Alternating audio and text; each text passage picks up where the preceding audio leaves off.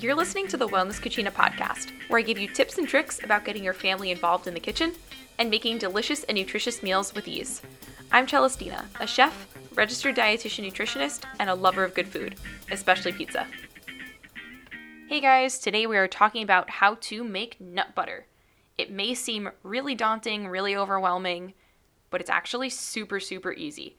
And I really like doing it this way versus purchasing nut butter from the store because then you can determine what you put in it. And then by that, you can control the ingredients and just have more of a wholesome product.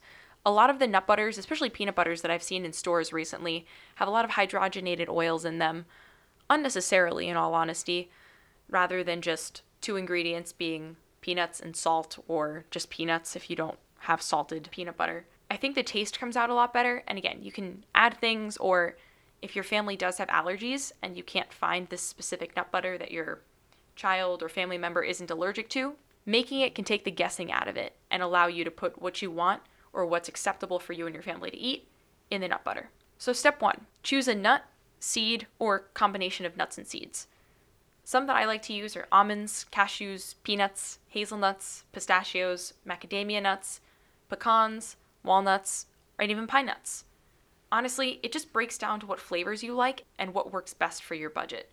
Some of these can be a little bit pricier, so doing combinations can be really helpful on the wallet.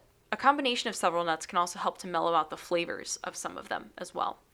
In addition to nuts, you can add seeds. So, pumpkin seeds, flax and chia, sesame, and sunflower are all really great additions. If you're looking for a nut with high omega 3s, walnuts are going to be your best bet. But they also have a high amount of omega 6. So, to break down fats really quick, omega 3s are going to be beneficial in the anti inflammatory realm, whereas omega 6 are going to be a little bit more inflammatory. So, while walnuts do have the highest amount of omega 3s, they also have the highest amount of omega 6, meaning that they kind of cancel each other out in that sense. But getting more omega 3s in your diet is going to be really beneficial to help decrease inflammation in the body overall. You can add flax or chia seeds. These are going to contain a significantly higher amount of omega 3s than even walnuts. So, if you want to increase your anti inflammation, add some flax or chia seeds to your nut butter. Step 2 Roast your nuts. I like the low and slow approach. It allows the oils to release without burning the nut. So, I like to go as close to 200 or even lower if possible for two to three hours. So, if you have the time, go low and slow for an extended period of time. And this is as easy as just putting some nuts, on a sheet tray and popping them in the oven. You don't have to do anything special. I don't even put parchment down half the time. When you do take them out of the oven, you'll want to bring them back down to room temp. And you may find that on some of the nuts, like hazelnuts or almonds, that the skin may come off during roasting, which is fine. Just use a kitchen towel to remove some of that excess skin that's been shedding so it doesn't get into your nut butter. Step 3 Grind them up. Choose your tool. A food processor or a high speed blender work really well. Or if you're going really old school, you can do this in a mortar and pestle, but you better have a ton of patience for that. Personally, I like to use a food processor. So, depending on the size of your food processor or blender, you may have to do this in separate batches. Mine is super tiny, so I find that if I do a full sheet pan of nuts, I'll have to do it in two to three different batches. Place just your roasted nuts in your tool of choice. Again, I use the small food processor. Click the top on and prepare your ears because this is going to be super loud start by chopping the nuts. So I like to start by using the chopping feature and then using the grinding feature. I only have two buttons on my food processor, but if you have more, you may be able to regulate it a little bit better. But if you only have two buttons, this still works. So start with the chopping feature and then the grinding feature. Start by pulsing on the chopping feature, and then eventually you can work to the grinding feature. You'll find that you have a very coarse nut flour to start, and then if you keep going, you'll have a very fine nut flour, and then you may have to scrape down the sides with a silicone spatula.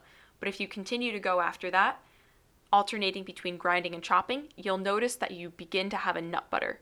I would say this is probably about the 5 to 7 minute mark, just depending on how well your nuts are roasted and how much fat content they have to begin with.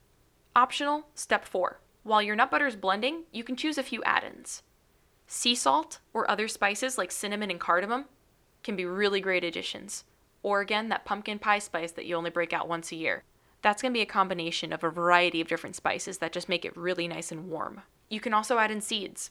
So if you don't add them in at the beginning, during your roasting process, you can add them in at this point for a nice crunch.